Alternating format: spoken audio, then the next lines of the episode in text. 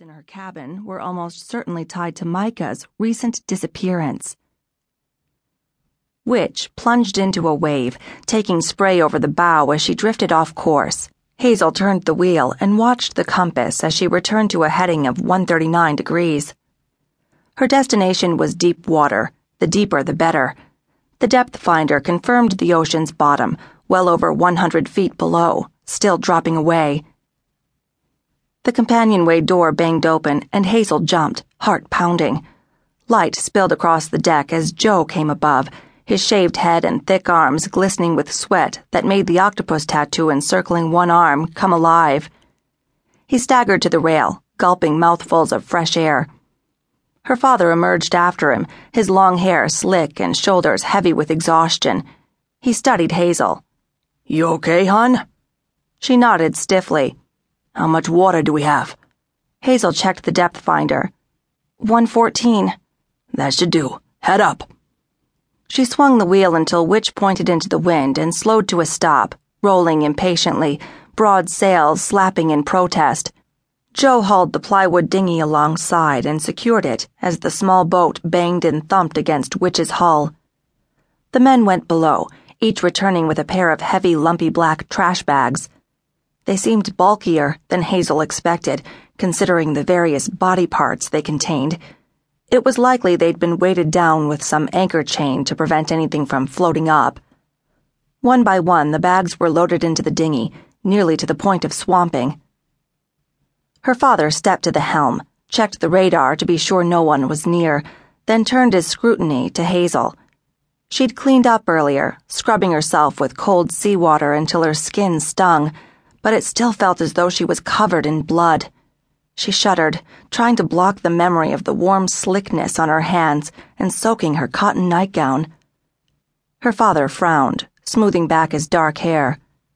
You're shaking. I'm cold, she said, her throat painfully tight. They both knew better, but he only nodded and took the wheel. You're not dressed warm enough. Go grab a jacket. Hazel looked toward the companionway and hesitated. It's okay. Everything's cleaned up. And so it was. Not a trace of the grisly mess remained.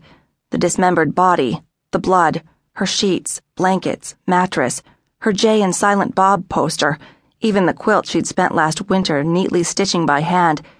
It had all been removed. Only the no wake zone needlepoint above the cabin door and some books on upper shelves had been spared. Bleach vapors burned her eyes and throat, and she choked, panic building at the memory of waking to a hand clamped over her face, the suffocating grip smothering her screams. Her father had been playing poker at Joe's while this stranger stood leaning over her bunk, a smoldering cigarette pressed in his mouth, steel blue eyes gleaming. She'd struggled to breathe and move away, but he pushed all the harder. He moved in tighter told her if she screamed it would be the last sound she made, then lifted his hand. Paralyzed, she didn't even whisper. Her choice, he said. Tell him where Micah was, or suffer first and then tell him. She didn't speak. She couldn't. Hayes? Her father called down. He leaned into the companionway. You okay? She shook her head, pulled on a sweatshirt, and raced back to the fresh air on deck. Leaning over the rail, she peered down at the bags. Her quilt was in one of them, blood soaked and bundled around assorted pieces of the late Jim Kessler of Cherry Hill, New Jersey. Beyond a name and a wallet, she had no idea who he was. There'd been no car in the boatyard parking lot. He'd slipped upriver aboard the dinghy found beside Witch, the same one he currently occupied. Her father untied the dinghy, now barely visible in the water, and it sank under the waves, swallowed by blackness. Joe took a drag on his cigarette. And that's the end of that. But it wasn't, and they all knew it.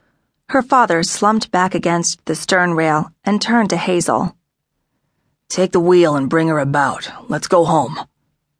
She returned to the helm, swung the rudder hard to starboard, and waited as Witch responded.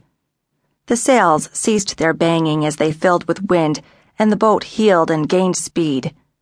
Hazel finally began to relax as she got into her groove, racing up and gliding down the wide swells, no longer held back by the dragging.